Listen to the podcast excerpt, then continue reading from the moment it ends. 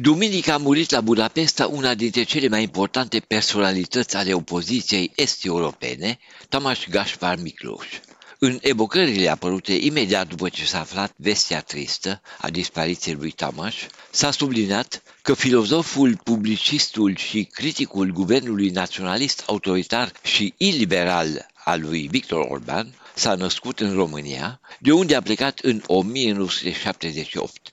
Emigrarea mai mult sau mai puțin forțată a fost determinată de creșterea presiunilor și amenințărilor din partea aparatului represiv al regimului naționalist ceaușist. Tomaș Gaspar Micloș a fost adept al ideilor de stânga și un contestatar al comunismului real existent din răsărit. Această poziționare consecventă, antiautoritară și lucid critică l-a făcut suspect în ochii celor care aveau sarcina să sancționeze orice deviere de la linia sacrosanctă impusă de partidele care se aflau la putere în estul Europei. Din numeroasele documente întocmite de-a lungul anilor de către poliția politică română rezultă că Tamaș devenise deja în anii 1960 subiectul unor suspiciuni securistice alimentate de numeroși agenți.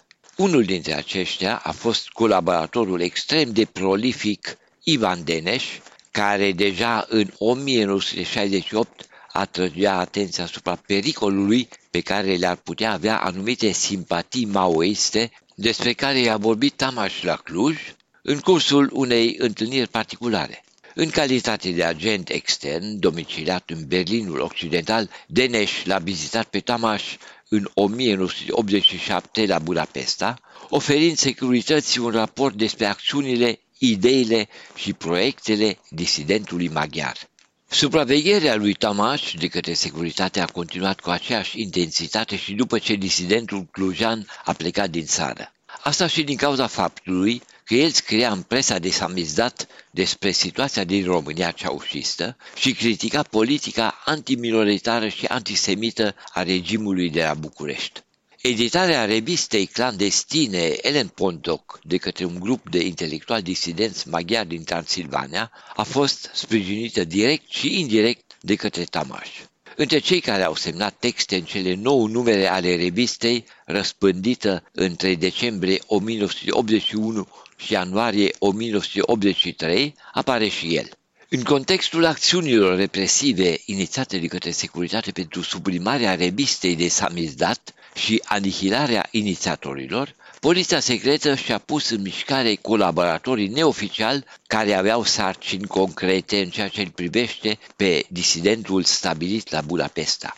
În conformitate cu așteptările securității, implicată în așa zisa luptă contra iredentismului promovat de către evrei unguri, agentul rus Peter, alias Söci Istvan, îl descria pe Tamaș în 1980 ca un semitalent care face pe opoziționistul. Tamaș, mai spune agentul rus Peter, este sub influența cercurilor sioniste care sunt dușmanii cei mai înveterați ai socialismului.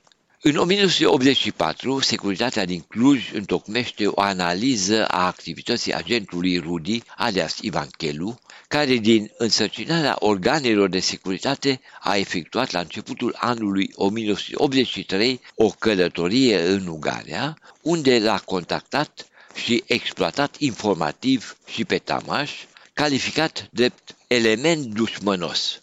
Informațiile obținute au fost de natură să completeze și să verifice datele existente referitoare la activitatea antiromânească desfășurată de elementele disidenței budapestane, notează un ofițer. În 1985 călătorește în Ungaria agentul Hegel, alias Heltoy Peter, culegând o sumedenie de informații sensibile.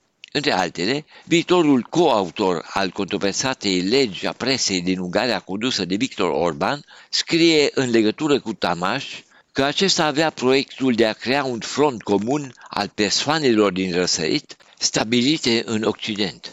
Cât de atent era supravegheat Gaspar Miklos Tamaș se desprinde dintr-un plan de măsuri amănunțit din ianuarie 1980 care cuprinde pe lângă datele biografice ale obiectivului și sarcinile punctuale care urmau să fie îndeplinite de ofițer și de către agenți în vederea contracarării activității disidentului neînfricat. De la Berlin pentru Radio Europa Liberă, Bilam Totoc.